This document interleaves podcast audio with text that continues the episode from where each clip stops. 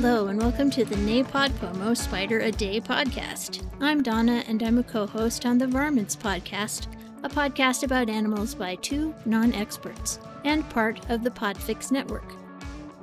Search the internets for those names and you will find us wherever podcasts are found. Do you like spiders? We do. Okay, so they are weird and creepy, and also they are oddly compelling and some of them are even adorable. Today we're going to talk about the extremely talented, large genus of spiders called Dolomedes, also called fishing spiders, dock spiders, wharf spiders, or raft spiders.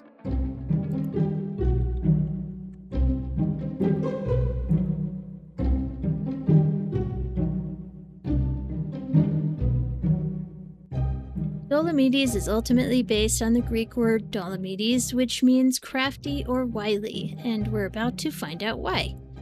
Fishing spiders are found on every continent except Antarctica. There are over 100 species of Dolomedes throughout the world, but they are especially prevalent in warm environments like Florida, and there are a lot of varieties. There's a forest stream-dwelling species in New Zealand called Dolomedes aquaticus, Dolomedes fimbriatus in bogs all over Europe, and many, many others.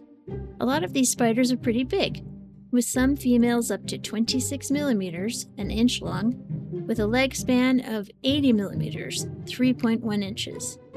Most of them tend to be brown to dark browny or black.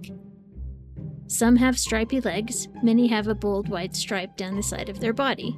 Almost all of them are semi-aquatic, except the tree-dwelling Dolomedes albinaeus in the southeastern region of the United States. But we're not talking about you today, Dolomedes albinaeus, you arboreal dilettante. Sheesh, some spiders, am I right?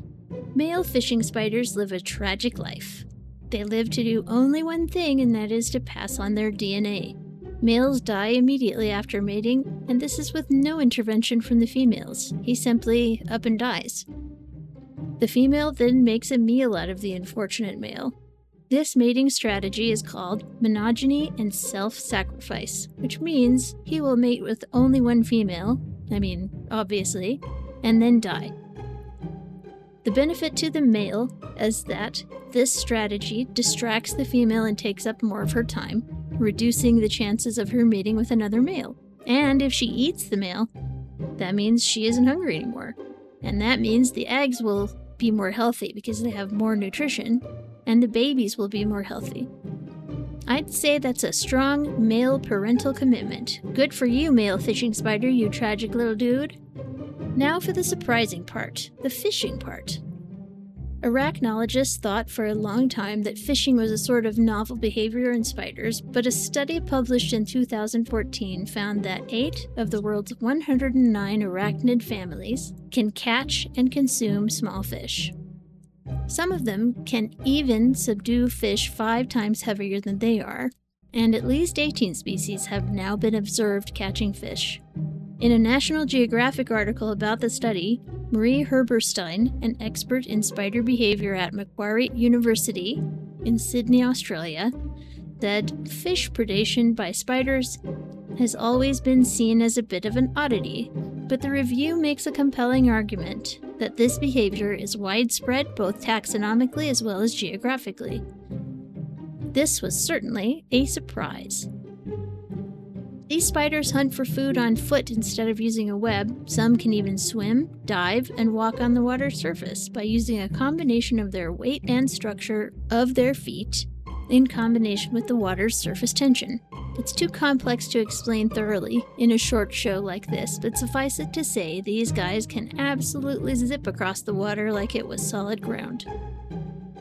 To hunt, the spider anchors their legs to a surface on land with some silk, and rest their front legs on the surface of the water.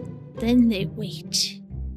A ripple in the water signals the arrival of a meal, and the spider attacks. Most meals are insects that have fallen into the water, but now and then, they get larger animals, like small fish.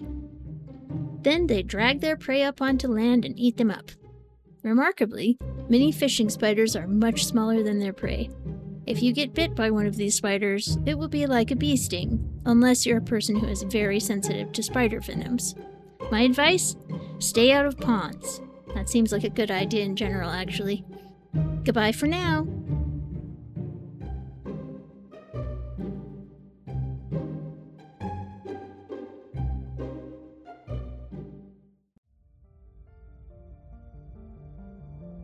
You've been listening to a podcast of the Podfix Network.